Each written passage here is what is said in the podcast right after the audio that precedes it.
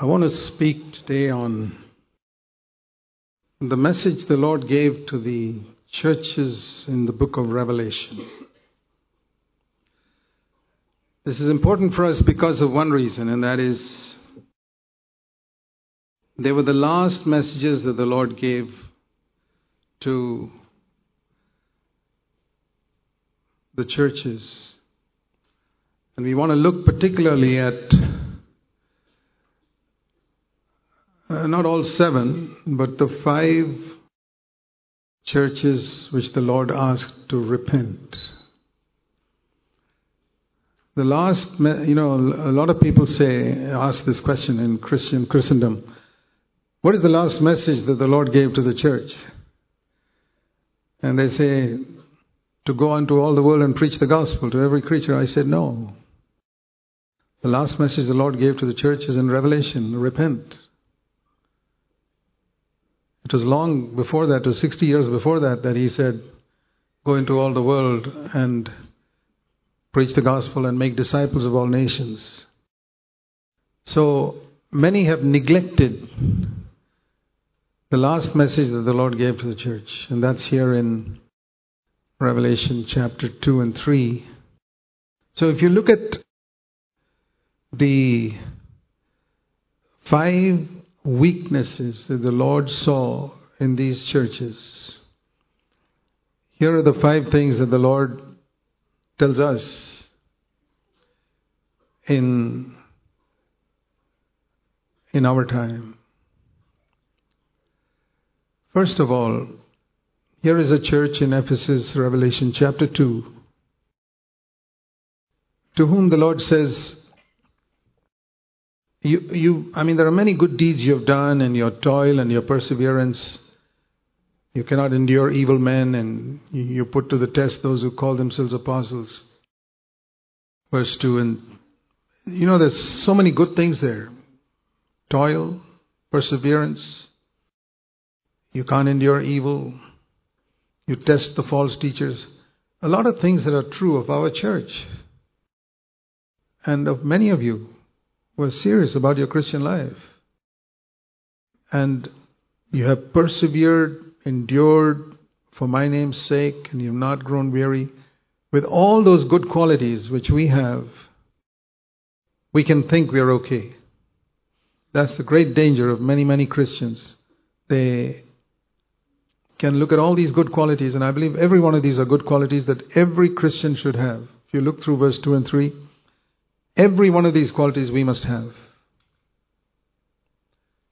You meditate on them sometime.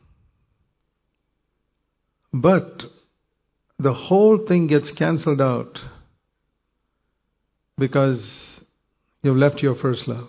It's like, you know, you fill a vessel with something valuable, milk or something like that, and then you make one little hole at the bottom it's a waste of time having filled it with milk. Because that hole at the bottom drains out everything in it, it becomes of no value. And this is what happens to us when we lose our first love for Jesus Christ. And that is very easy to lose. Because with many, many Christians I have seen, their personal devotion and worship of Christ is not as important to them as all their activity. And they, particularly, maybe some of you are very active in the church, which is a very good thing because so many others are lazy and do nothing. And definitely, we are thankful for those who are willing to serve the church in some way, do something for the church, volunteer, and do things even without volunteering. Excellent. The great danger for you is that in the midst of all your activity and all your devotion and your faithful Bible reading and everything else, that that personal devotion to Jesus Christ goes. And it's the things that you once did out of love for Christ is now become a burden because you do it still, but it's not with the same spring in your step and the light in your eyes. No, it's, it's become different. And that's a great tragedy. To love Jesus is to worship Him. And there's a principle that the Lord taught in the reply He gave to Satan when Satan asked him to worship Him. In Matthew 4 and verse 10, Jesus said, You shall worship the Lord your God, and Him only shall you serve. So, what the Lord taught there is we cannot serve the Lord in any way if we haven't become worshippers first. And I believe this is the great tragedy with a lot of Christian work today. The people who are serving the Lord are not worshippers. If they were worshippers, there would be a, a different tone in their service, in their ministry, and they wouldn't easily fall into sin like so many preachers are doing nowadays. It's all because worship and love for Jesus has gone. Turn with me to 2 Corinthians in chapter 11. 2 Corinthians 11. Paul was burdened for the Christians in Corinth for one particular thing, and we have looked at this verse many times, and I'll tell you honestly, I never get tired of looking at it because I want to make sure it never happens to me. Paul says, I am jealous for you, verse 2, 2 Corinthians 11 2, with a godly jealousy. Because I betrothed you to one husband, that to Christ I might present you as a pure virgin. He's talking there of a, you know, a bride getting ready to marry a bridegroom. And that is how the attitude we should be in all the time till Christ comes. And when Christ comes, we read the marriage of the Lamb is going to take place. And think how a bride looks if she's really in love with her husband. Uh, think how eagerly she looks forward to that day and is just waiting and she's not thinking of what she's going to cook or she's not going to thinking of what she's going to do. She's just thinking that she loves her bridegroom so much and she wants to be with him that is how it must be with a true Christian. So I'll tell you honestly that I'm not looking forward to go to heaven to find a comfortable place and freedom from pressure and problems and sicknesses. No. If you're looking for that, like a lot of Christians are, you know, a lot of people who are sick say, Lord, take me away from here. A lot of people who have problems, Lord, uh, please take me away. I, I'm fed and sick and tired of this world. See, I don't think such people are really in love with Jesus Christ. They are looking forward to heaven where life will be comfortable and easy. And the great danger of that is that even on earth, we will choose a path of Christianity that is comfortable and easy, which does not require too much sacrifice and self denial, because what we are looking forward to in heaven is comfort and ease and big mansion and gold and plenty, gold on the streets, plenty of money, and also Jesus. So people are looking to go to heaven for all those things and also Jesus will also be like that on earth. They say, well, thank God that we have so many things. We've got a good job, I got a good salary, I got a good house, and a lot of comfort and ease, and also Jesus. Jesus is not primary. Just search your heart and see if that is true what I'm saying or not. Think of a bridegroom is looking forward to the house that she's going to live in and how much money her husband's going to earn and not him himself. That's not a very healthy, it's not going to be a very healthy marriage. And unfortunately, a lot of marriages in India are like that. Because this is where, when it says here in the next verse, the serpent deceived Eve by his craftiness.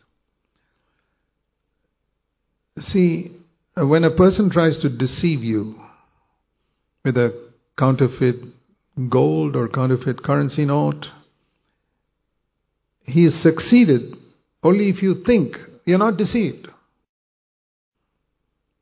If you think you are deceived, he has not succeeded. You say, his effort was a failure. He tried to fool me, but he couldn't.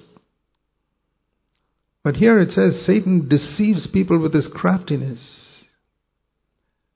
And don't imagine, oh, no, no, I'm not deceived. Maybe you're not, but maybe you are and you don't realize it. And we need to check ourselves. I mean, if there's a lot of counterfeit currency going around in the city, you'll be very careful about anything that you, you receive, even in a shop.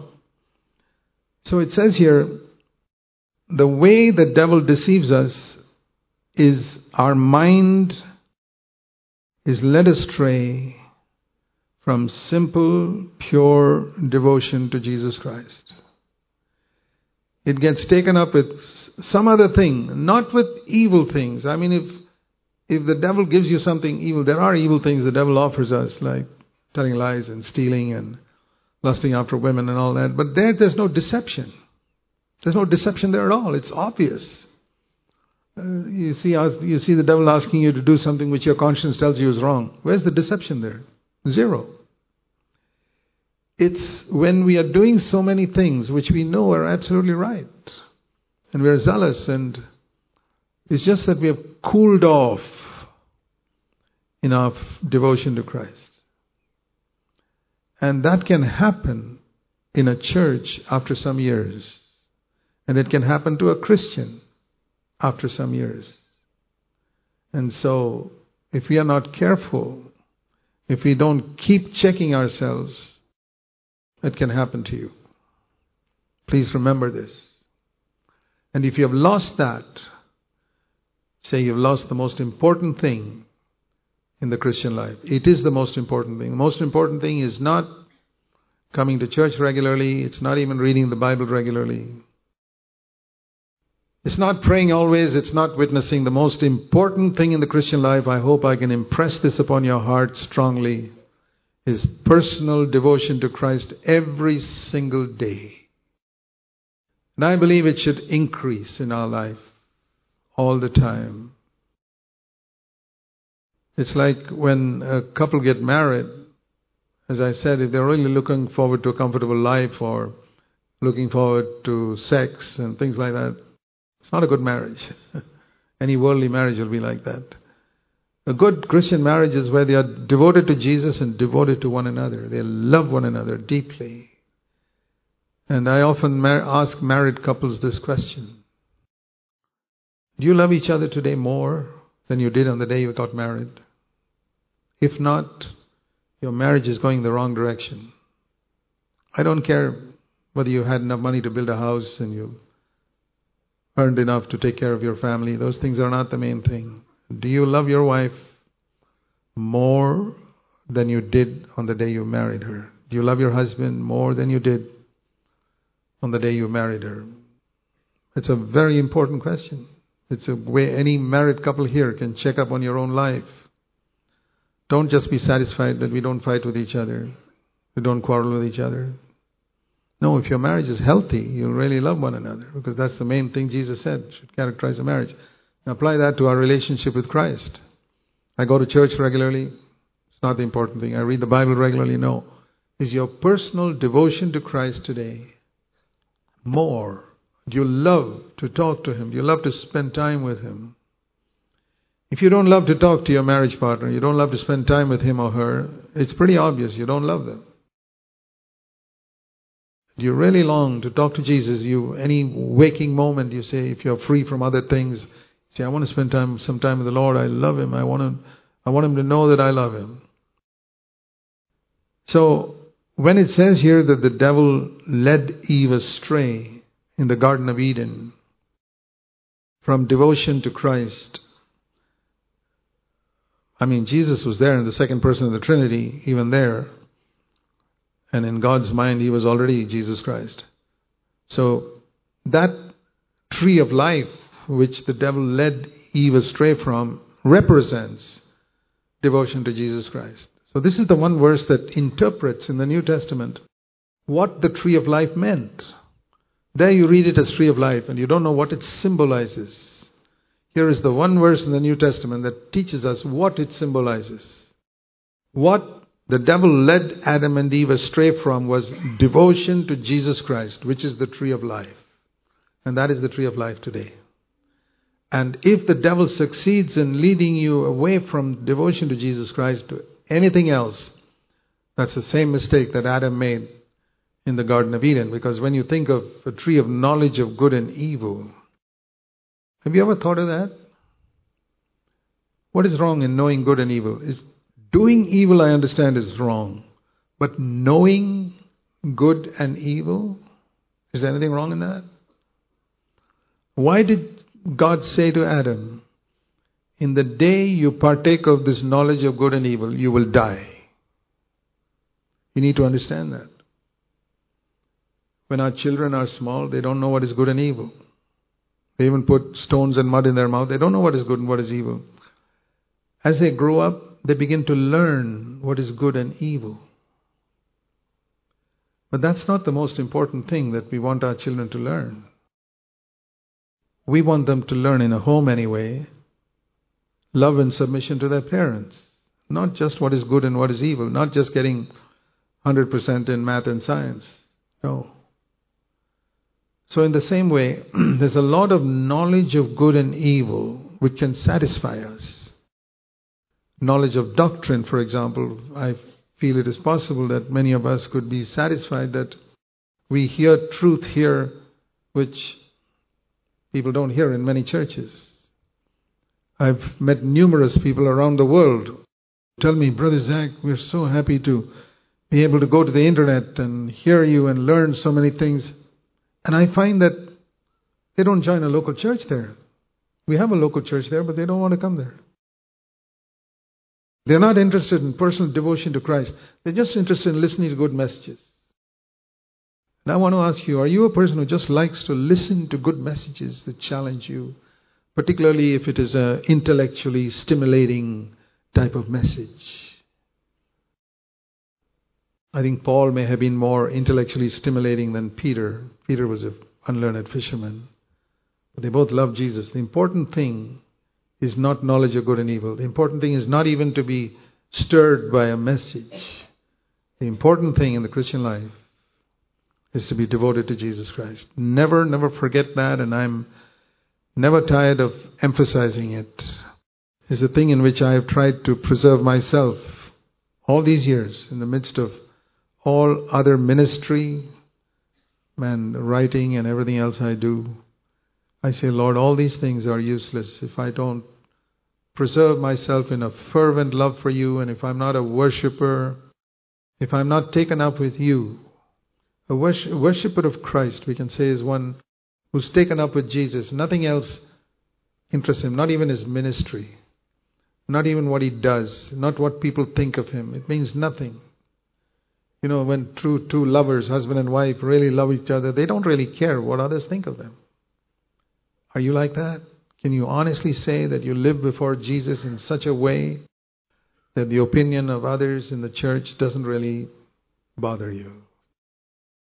Consider that seriously because when the Lord spoke to the elder in Ephesus, he said, You have fallen. Listen to this, Revelation chapter 2. What all does he have? Verse 2 and 3 Deeds toil, hard work, perseverance, cannot endure evil people, test the false teachers, expose them, persevere, endure for the name of Jesus, not grown tired. And such a person is a fallen Christian. He's a backslider. Who would ever call a person who has all the qualities in 2 and 3 as a backslider? I don't think you would consider yourself a backslider if you had the qualities of two and three. With all your activity for the Lord, going here and doing there, some of you are going to different meetings and helping people and doing so much in, in this building. Yes, you could be a backslider. You could be a thorough backslider. Fallen from the place where the Lord wants you to be, and fallen so badly that the Lord says you've got to repent, and if you don't repent, what is that? To come back to your first devotion to Christ, which I'm sure all of you had when you were first born again. Think of those days when you were not known, you were not respected, and uh, you just loved the Lord because He had forgiven your sins. But now so many activities have taken the place of that. And He says, if you don't repent, the danger is, he says, I'll take away that anointing from your life. The moving of the Holy Spirit in your life will disappear. And it has already happened to a number of people where the anointing of the Holy Spirit that makes everything fresh in their Christian life is gone. It's become a stale routine, just like in many marriages where that fervent love they had for each other is gone and now it's just a dull routine every day. The husband and wife are bored to talk to each other, etc. So that's number one danger. Now we go to number two, which is the, to the church in Pergamum, the Lord says, um, yeah, once upon a time you had a verse 13, a faithful brother called Antipas, but he's died. But now you, the new elder in Pergamum, I have something against you. You have there who hold the teaching of Balaam. Now, there are a lot of things in the teaching of Balaam. It's mentioned here about idolatry, but the main thing we understand about Balaam from the Old Testament, and the people were there having this influence, they probably got it from the elder, was that this man was directed by money more than by the Lord. You know, Jesus said in Luke 16 that there are only two masters, God and money. So when Balaam was invited, you read that in Numbers chapter 22 to 25, when the king Balak invited Balaam to come and curse Israel. Balaam, believe it or not, he was a man who was in touch with God. In fact, there is a prophecy of a star rising from Jacob of, of the coming of Jesus Christ, which Balaam prophesied, believe it or not. Balaam prophesied about the coming of Christ. That's how much he was in touch with God. And so he said, I've got to ask God whether I should come and curse Israel or not. And when he sought God, God said, No, don't go. And Balak, he was a clever guy. He says, I know how to win all these preachers. Just give them a little more money and a little more honor, and they'll forget about their God. That's exactly what happened. That's what's happened to a lot of preachers today. This man who was a powerful king told Balak, Balaam, I'll give you more money. I'll give you more honor. And then he says, pious language, let me pray about it again. Pray about it again. You ask yourself sometimes when the Lord has spoken something to you, and then you find you're missing an opportunity to make a lot of money. You know what the Lord's spoken to you, and you say, Hey, I think I better pray about it again. Maybe I got my guidance wrong. If it was less money, you'd say, No, no, God's told me not to go there. But now it's different. It's more money now.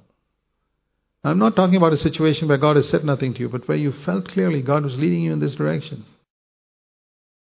You know, when I was, when the Lord spoke to me to leave my job in May, I remember the day, 6th of May, 1964, the Lord spoke to me clearly from Isaiah 49, but I was a servant and I had to quit. And I was on vacation that time. As soon as I went back to the naval base to and I wrote my letter of resignation the day I went. My senior officer said, Hey, do you know that you've been selected by Naval Headquarters for the most prestigious course in the Navy that everyone everybody wants to get? It was like the devil offering me all the riches of this world if I would bow down to him. I didn't even have to think about it. I said, No, sir, I'm not going to accept it. And that chap said, You're crazy. So many people long to get this course, and here it's come to you in your lap and you throw it away. I said, Lord, the Lord Jesus has called me to serve him. That's it. You'll find sometimes that when the Lord has called you to something, like King Balak offered something to Balaam. something else comes up. I'm not saying a higher salary is necessarily not God's will. I'm just saying be careful. It may not be money, it may be something else where God's shown you something. And then, as you see something more attractive in this world, you choose that. See, for example, I've seen people who are really growing in fellowship and they've got a good job.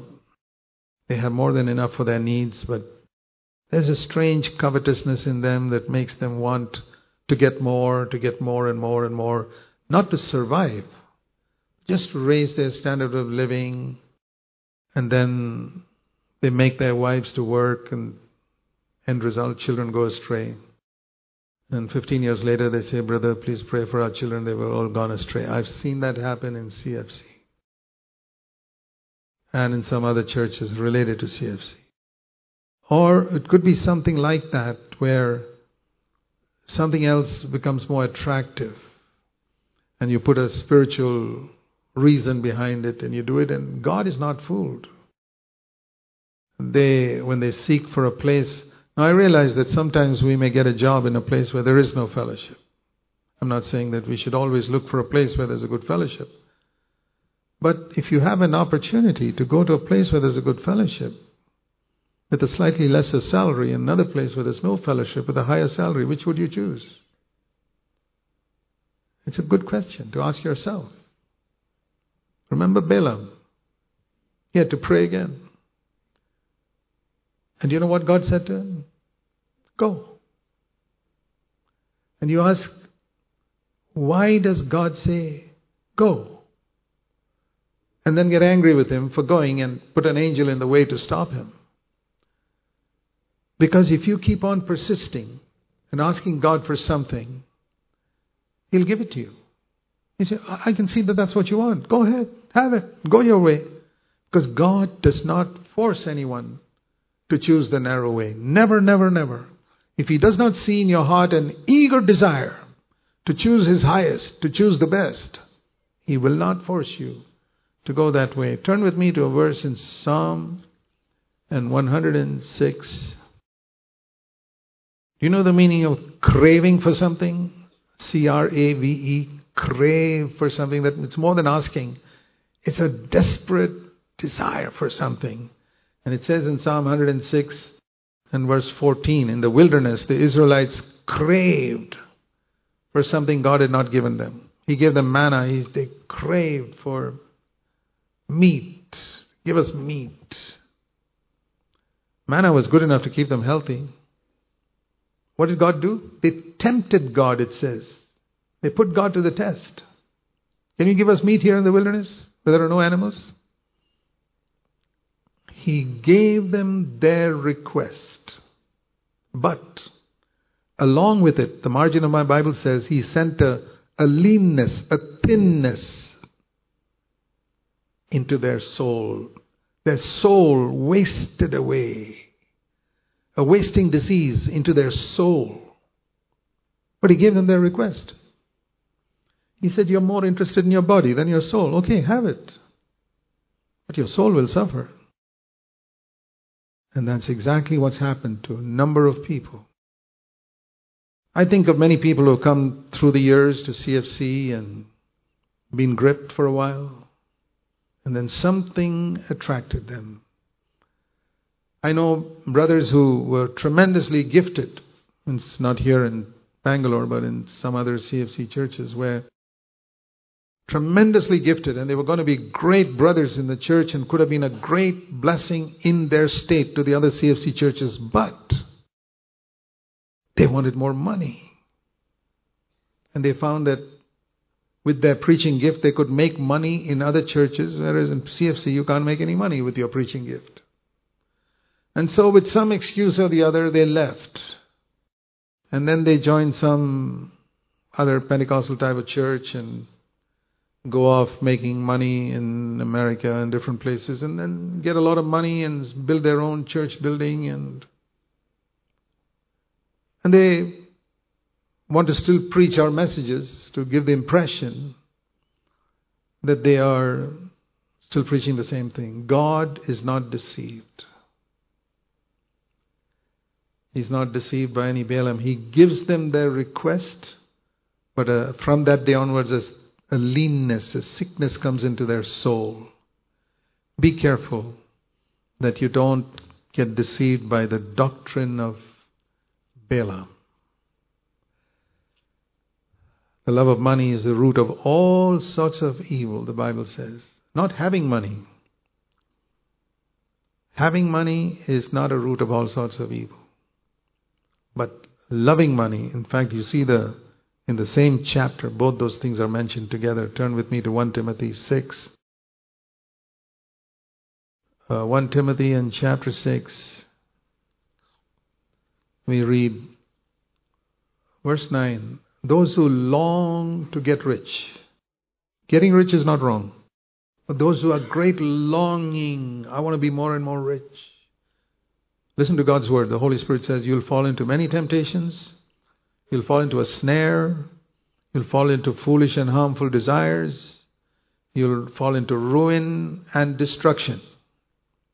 Because, there's a reason, because the love of, not money, money is not the root of all evil, the love of money is a root of all sorts of evil, and some by longing for it, not by having it, but by longing for it have wandered away from the faith and pierce themselves with many sorrows. See what all dangers there are?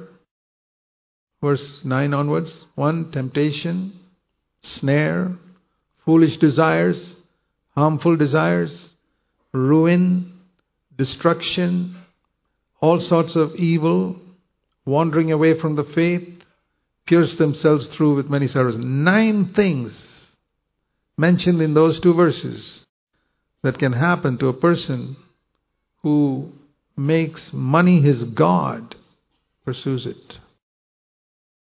On the other hand, what should rich people do? Verse 18, uh, verse 17. Same chapter, just a few verses later. Instruct those who are rich in this world not to give up all their wealth. No, no, no. He doesn't say empty your bank account and give it, put it in the offering box. We never teach that, and the Bible doesn't teach that either. Not to be proud, number one. There's a great danger of rich people becoming proud, looking down on people who are poor, and sometimes giving money to poor people in a foolish way by becoming like a benefactor.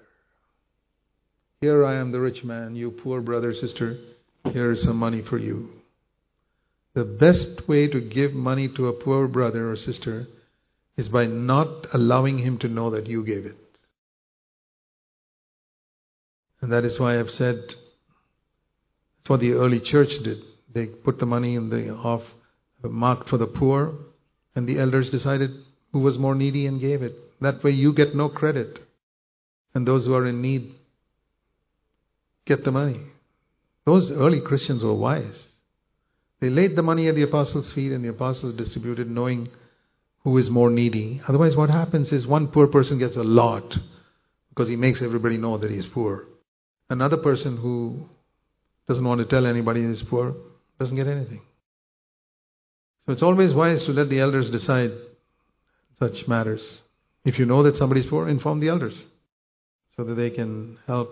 But don't be proud. That's one. Second, don't fix your hope on the uncertainty of riches. This is advice to rich people. Many of you are rich. It was not like that when we started CFC. 42 years ago, when we started CFC, nobody had a car.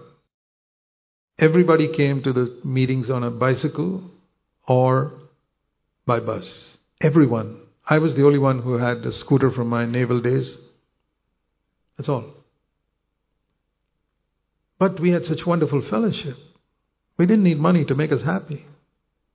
When you opened the offering box in those days, there'd be two rupees inside it. Fine. We didn't need more than that those days. We loved one another. Have those spiritual values remained? I'm not saying that you shouldn't have a car or any such thing. Think times have changed and we need many of these vehicles nowadays to try, try be transported. That's fine. All I say is don't let these external things take away your putting God first in your life. Don't fix your hope on the uncertainty of riches, but always fix your hope on God, who will always richly supply you. Not only what you need, I like this verse. He supplies you with things to enjoy. Do you think God will ever tell you to have an ice cream? No, no, he can't. You say he can't do that because he doesn't want us to enjoy anything. Absolute rubbish. I mean, if he tells me not to have ice cream, that's because it's for my good at my age, not to increase my cholesterol level. But you young people, enjoy. God wants, God does, God's not a person who's trying to make your life miserable. That He always wants to give you the hardest job to do and make you go and live in the most difficult place and choose the house which is least convenient. That's a lie. God is a loving Father. He wants you to enjoy things. But don't let those things destroy you. And then, in addition, instruct rich people to do good. You have a lot of opportunity to do good. And not just to be rich in money, but to be rich in good works. To be generous. To be ready to share. That's what a rich person should do. So if any of you are rich, you want to know what to do, read verse 17 and 18. There are clear instructions. It never says give up your money, but it tells you what to do. And that's the Holy Spirit's instruction, and if you follow it, it goes well with you. Thus you will store up for yourself a great treasure for the future. Okay, that's so much for the doctrine of Balaam. Now the third one in the message to the messenger in Thyatira, the Lord says in Revelation 3:18 onwards. Again, a lot of good things. Verse 19 I know your deeds, your love, your faith, your service, your perseverance, and your deeds of late are much more than in the beginning. You're more zealous and more wholehearted in doing things for the church and for the Lord than you were in the beginning. And you say, Wonderful, here's a wonderful brother or sister. No, hang on. But there's a spirit there, and it's represented here by the name of a woman, Jezebel, who, you know, was the queen of Ahab, led him astray from being devoted to God by all her scheming. And it says here, it leads some of my bondservants to commit acts of adultery, immorality. That means with all this deeds and love, verse 19, and faith and service and perseverance and great zeal, the these people began to slip up sexually. I've seen that happen. I've seen pastors, I've seen myself, pastors with great zeal, and all of a sudden, they've fallen into adultery with different people in their congregation. Well, there are actual cases like this in the United States more, because there the men and women are more free with each other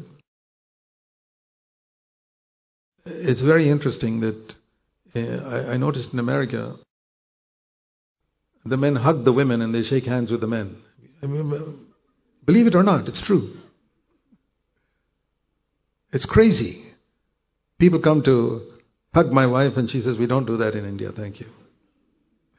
some women come to hug me and I say, Hang on, uh, I'm okay. No wonder there's so much immorality. It leads to adultery. Yeah, and some pastors like to give a really tight hug if it's a sister. This is the type of evil that goes on in Christendom. You don't you got to see it to believe it. But there's a lot of zeal, tremendous power in preaching and perseverance and all that and big mega church, thousands of people, but immorality. Now how does this apply to us? You can be very zealous in so many areas in your life. Christian areas, and yet you may be have an impure way of thinking. You watch impure things on the computer, and yet it doesn't reduce your zeal for the Lord and His work. It's a tremendous deception. You think you can make up for that immorality in your thought life and private life by a lot of activity.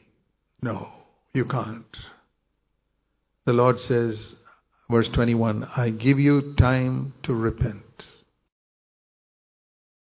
The Lord always gives us time to repent. But I want to show you a verse in Genesis in chapter 6 when there was a lot of sexual sin in the days of Noah. And the Bible says the last days will be like the days of Noah. And so, days of tremendous amount of sexual sin. People were very wealthy in the days of Noah. There were a lot of violence like we see nowadays. What a lot of violence and murder in the newspapers nowadays. It was characteristic in the days of Noah that there was so much violence, violence, violence, violence. Genesis 6:11 the earth was filled with violence corrupt in the sight of God that means killing murders fighting quarreling and on top of that there was sexual sin verse 2 the sons of God saw the daughters of men they were beautiful took wives and when the Lord saw that sexual sin and the violence you know what he said I gave you time to repent but, verse 3 this is the verse I wanted to show you. My Holy Spirit will not strive with you forever. There's going to be a limit. They didn't realize that. Noah warned them God's Spirit is not going to strive with you people forever. He's spoken to you again and again and again. And Noah preached for 120 years. I mean, 120 years may appear a long time in our days, but remember, those days people lived up to more than 900 years. So it was only about one eighth of their lifetime, 120 years. So in terms of today, it would be like 10 years, let's say. One eighth of your lifetime. God saying, I'll give you 10 years. And then I'm going to come down in judgment. Maybe for some of you, that 10 years is almost getting over. I will not strive with man forever. With the worldly person, God says, Oh, let them go. They can live in adultery, they can live stealing, murdering, whatever they like. But when you claim to be a child of God in the church and you play the fool with God by fooling around with sexual sin privately, being unfaithful to your wife or to your husband, and fooling around and also indulging in thoughts which are impure, I want to say you're in danger. Acts of immorality. I gave you time to repent. My spirit will not always strive with you. You know, the best way to avoid sexual sin is to love Jesus. The second best way is to fear God's judgment. So if you don't choose the first way, choose the second way. My Holy Spirit will not keep on striving with you. I've been patient with you for a long time. And then you remember in the Noah's day, one day the rain began to fall and the door was locked. And it was too late to repent. Sexual sin is an area where God is taken very, very seriously.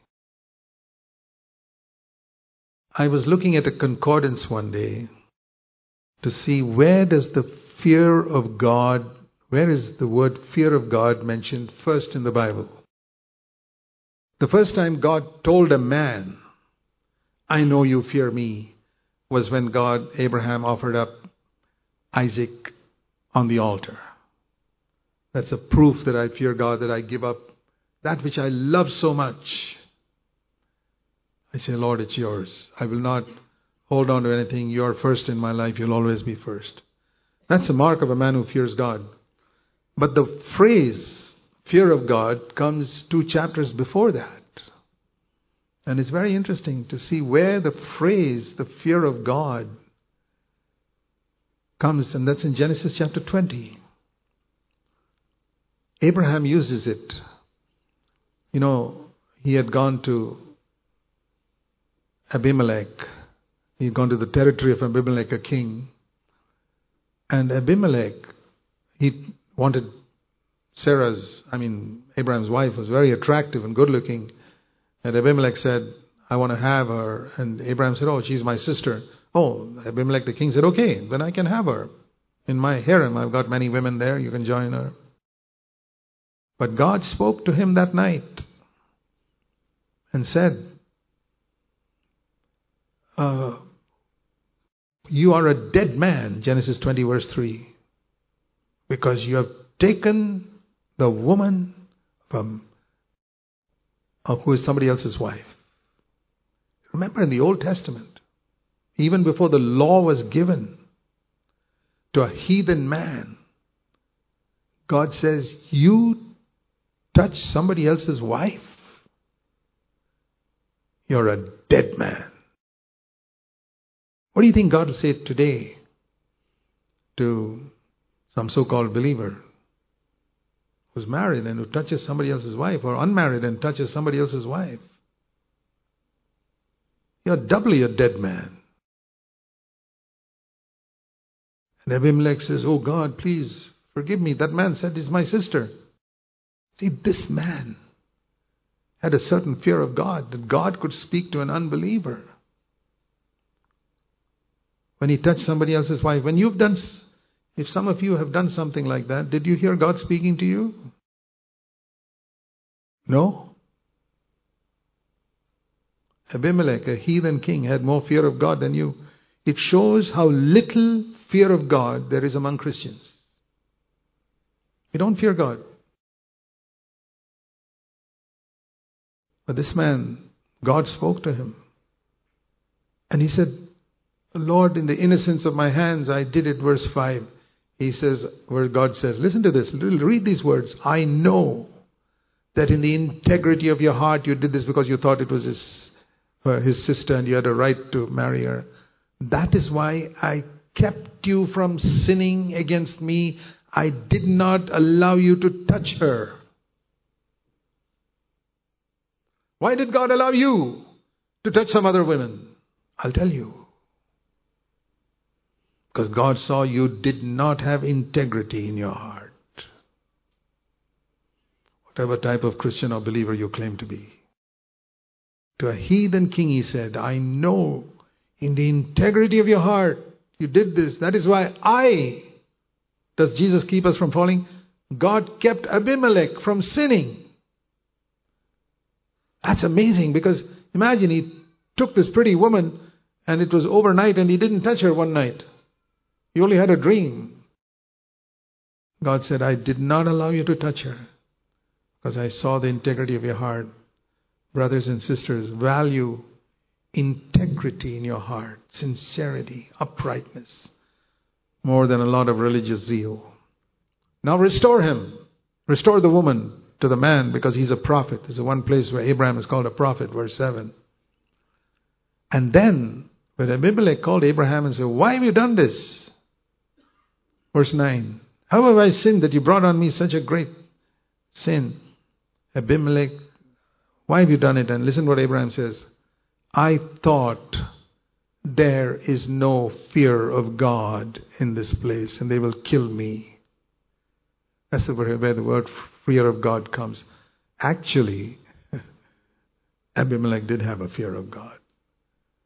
But Abraham thought there's no fear of God. That's the first place in the Bible where fear of God comes. And I remember when studying that in a concordance, the Lord showed me that the first place where the phrase fear of God comes in the Bible is in relation to sexual sin. And that is why He allows people to be able to sin sexually in their thoughts, or in their private life and nobody knows about it. Because he's testing them to see whether they fear him or not. That's why he allows that secret area of our mind our thought life but nobody can know what you're thinking. And all the time he's testing you to see whether you fear him or not. Or in private you have so much opportunity to sin when you're with a computer or with you're some other woman in your office and God is always testing the integrity of your heart, especially when you claim to be part of CFC. That's the third area. Number four, to the church in Sardis, to the messenger of church in Sardis, he says, The problem with this chap was his reputation. Verse 1, the last part. You have a name that you're alive, but you're dead. You have a name that you're alive. Don't many of you have a name? Haven't you acquired a name through the years in CFC? That you're a spiritually minded person, you're a zealous person, you're a person of integrity. Many of us have acquired a name in the church. And many of you have acquired a name with other Christians when they hear, oh, you belong to CFC, is it? Great. CFC has acquired a name. We are no longer a little despised group meeting in some house in a corner with people coming and going, nobody staying for too long. It was really, we were a despised, ridiculed, persecuted group against whom they published tracts and wrote things, and we were safe those days. We're in danger today. You are in danger when you have a name that you're alive. I recognize that. I live in constant fear of that danger. I'll tell you honestly. Lord, I don't want to pretend that I don't face any danger. I'm facing danger every day, but I'm going to be careful. I don't want to have a name and not have that inner devotion to Christ. Be careful, my brother, sister. Don't glory that you belong to CFC. Number one. Don't glory that you understand doctrines that other people don't know. Don't glory in any of these things. Glory, glory in the fact that Jesus died for you. Paul says, I will not glory in anything except the cross of the Lord Jesus Christ. Galatians 6:14. Because of that cross, if you don't know that verse, please turn there. Galatians 6 and verse 14. Very important verse, particularly when you begin to develop a reputation. May it never be, may it never be, Paul says, that I should boast. You know, Paul had a lot of opportunity to boast, occasion to boast, because he wrote scripture. He raised people from the dead, he healed the sick. Even a handkerchief that touched his body would bring healing and cast out demons. And he planted churches and he wrote Scripture, boy. Plenty of, and he was taken up to the third heaven, a vision. A lot of opportunity to boast, but he says, I will never boast except that Jesus died on the cross for me, and through that cross, I have died to the world, and the world has died to me. Paraphrase of that verse says, I now have as little interest in this world as a dead man has. I meditated much on that. Once a man is in a coffin and buried underground, how much interest does he have in this world? And Paul says, I have as little interest in the world and its wealth and honor and glory and pleasures as that man who's in the grave. And I say, Lord, make me like that. I want to be like that. If I have a goal, I have many goals, and here's one of them. I want to be like that man in the grave who has as much interest in the glory and honor and wealth of this world as that man. Paul said, I'm like that. And he said, Oh, the world is also dead to me. Not only I'm dead to the world, the world is buried. As far as I'm concerned, it's a dead thing. It's a stinking. The, it's stinking. All foul smell is coming out of this dead thing called the world It doesn't attract me anymore. Be careful when you get a name. Be careful when you get a name in CFC that you're wholehearted and oh, that you're preaching well. Good to hear you, brother. Be careful. Be careful. Put your face in the dust and say, Lord, I don't want to be anything. I love that picture of John in Revelation chapter 1. It says he fell at the Lord's feet when he saw his, him like a dead man. Revelation 1:17. I saw him and I fell at his feet as a dead man. And I've said that to myself, if I really see Jesus in my heart, I will always fall like a dead man at his feet. That is how He keeps us from falling, like you heard me say. If you're standing, you can fall. If you're sitting on a chair, you can fall. But if you're already flat on the ground before the Lord, you cannot fall. That is how the Lord keeps us from falling. Don't stand up, don't sit up before the Lord. Fall before His face and always lie before His face as a worshiper who's taken up with Him and not taken up with how well you can serve or how well you can preach or what a reputation you have in CFC or any of this garbage. Like I often say, put that in the trash can. Forget it. Fall down before the Lord and then you will not glory. Then you won't have a name that you're alive. Don't give an impression to people about yourself which is not true. I'm not saying we should confess our sins in public, but we should not try to create an impression that we are more spiritual than we really are. Have a sober estimate of yourself and don't try to talk type of language that want to give people the impression that you're very spiritual. You're not. Just be sober in your way you speak. Don't take and try to get a name that you're alive. If God gives you a name, let Him do that. But you keep your face in the dust. Please listen to my advice. And I assure you, you will thank me in the day of judgment. You will rejoice in that day that you were preserved. And the last one, to the message to, to the angel in Laodicea, to the messenger of Laodicea. His problem was, he says, basically in one sentence, middle of verse 17, I have need of nothing. I have need of nothing. I don't need to grow any more spiritually. I'm rich. We're not like the old days when we were struggling. God has blessed me with wealth. God has blessed you with wealth? Is that the greatest thing God did for you? Somebody asked me once, Brother Zac, what is the mark? What do you believe is the mark of God's blessing on your life? I said, I'll tell you honestly. And I say this before God. This is the mark of God's blessing in my life that almost every day He shows me some area in my life where I'm unchristlike. Some hidden area, usually of some selfishness or something like that. Some hidden area which is, you know, this selfishness like an onion. You can peel off a thousand layers of the onion and there's still one underneath. That God shows me that. It's like showing me a sickness which I never knew I had. Don't you think you'll be very thankful to a doctor who shows you, after taking a scan of your body, a sickness that you did not even know you had it? So that you can be cured of it before it gets worse and kills you? What if you went around thinking you're healthy and one doctor told you, hey, you got cancer?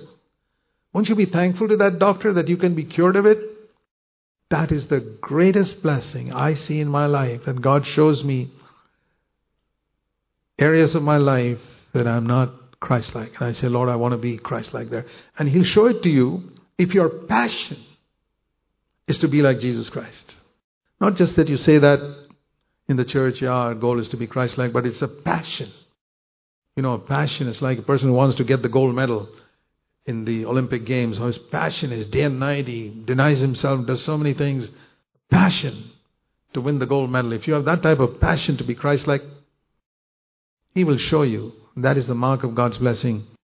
Wealth is not the mark of God's blessing. It's something He throws in like a bonus. No. You know the difference between a bonus and a salary. Nobody works in an office for bonus. You work for a salary. And I want to say wealth is not a salary, it's a bonus. What I want from the Lord is a revelation on myself because if He makes me a little more Christ like, that's my salary.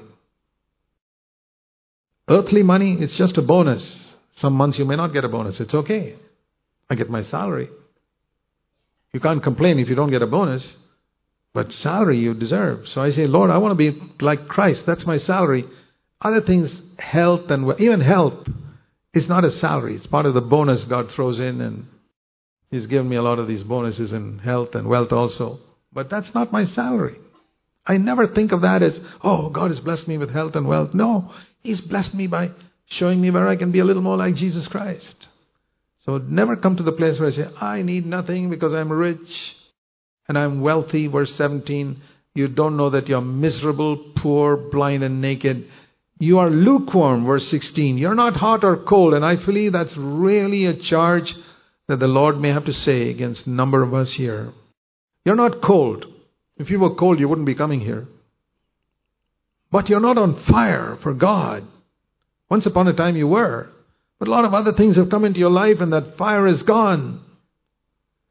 You're not cold. You're not like those backsliders. You're somewhere in between. Lukewarm. Cold coffee is good. Iced coffee is good. Hot coffee is good. But lukewarm, most people say, no, I don't want this. Make it hot or ice cold. Either way, it's good. It's like that. The Lord says, lukewarm. It's no use. He wants us to be on fire. How many of you believe that God wants you to be either on fire for Him or thoroughly worldly? Do you believe that? That's what He says here. He doesn't say, I want you to be a hot. No, read it, verse 16. You choose. You either be hot or cold. Don't be in between. Be out and out worldly, like all these other people and other, a lot of worldly Christians, or be on fire for me. But you are neither here nor there. And I want to ask every one of you in Jesus' name does that charge apply to you? And the Lord says, You're not on fire for me, but you're not oh, thoroughly worldly either. I wish you were worldly.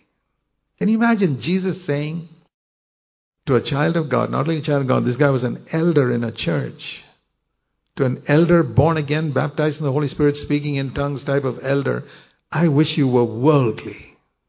But because you're not, you don't make this choice and you're sort of halfway here and there, I'm going to spit you out of my mouth.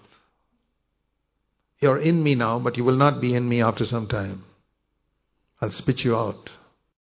I don't want to hear that. I, I believe God doesn't just threaten us with empty threats. And I say, I'm not going to love Jesus just because I'm afraid he'll spit me out of my mouth. I just love Jesus so much that I want to be on fire for him all the time. In conclusion,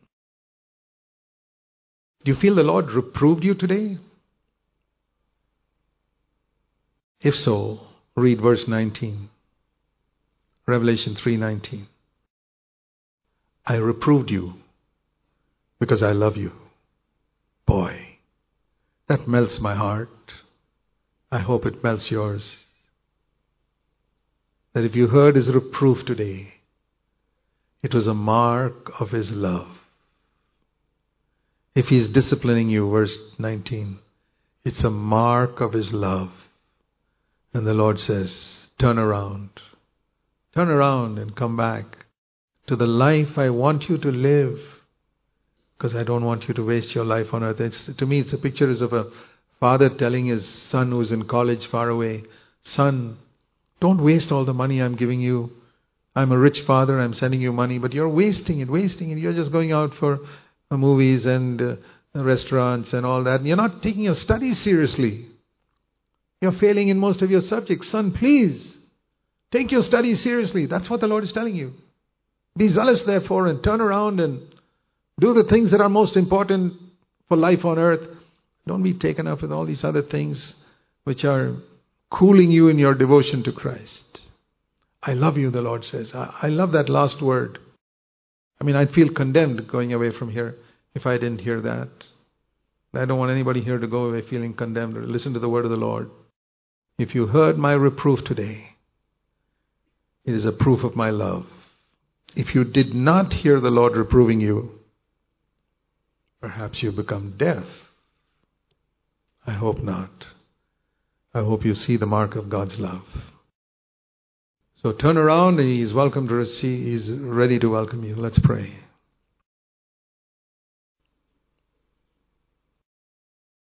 I want you to go away from here with the assurance of God's love. a love that reproves you and will discipline you so that you don't miss out on His best.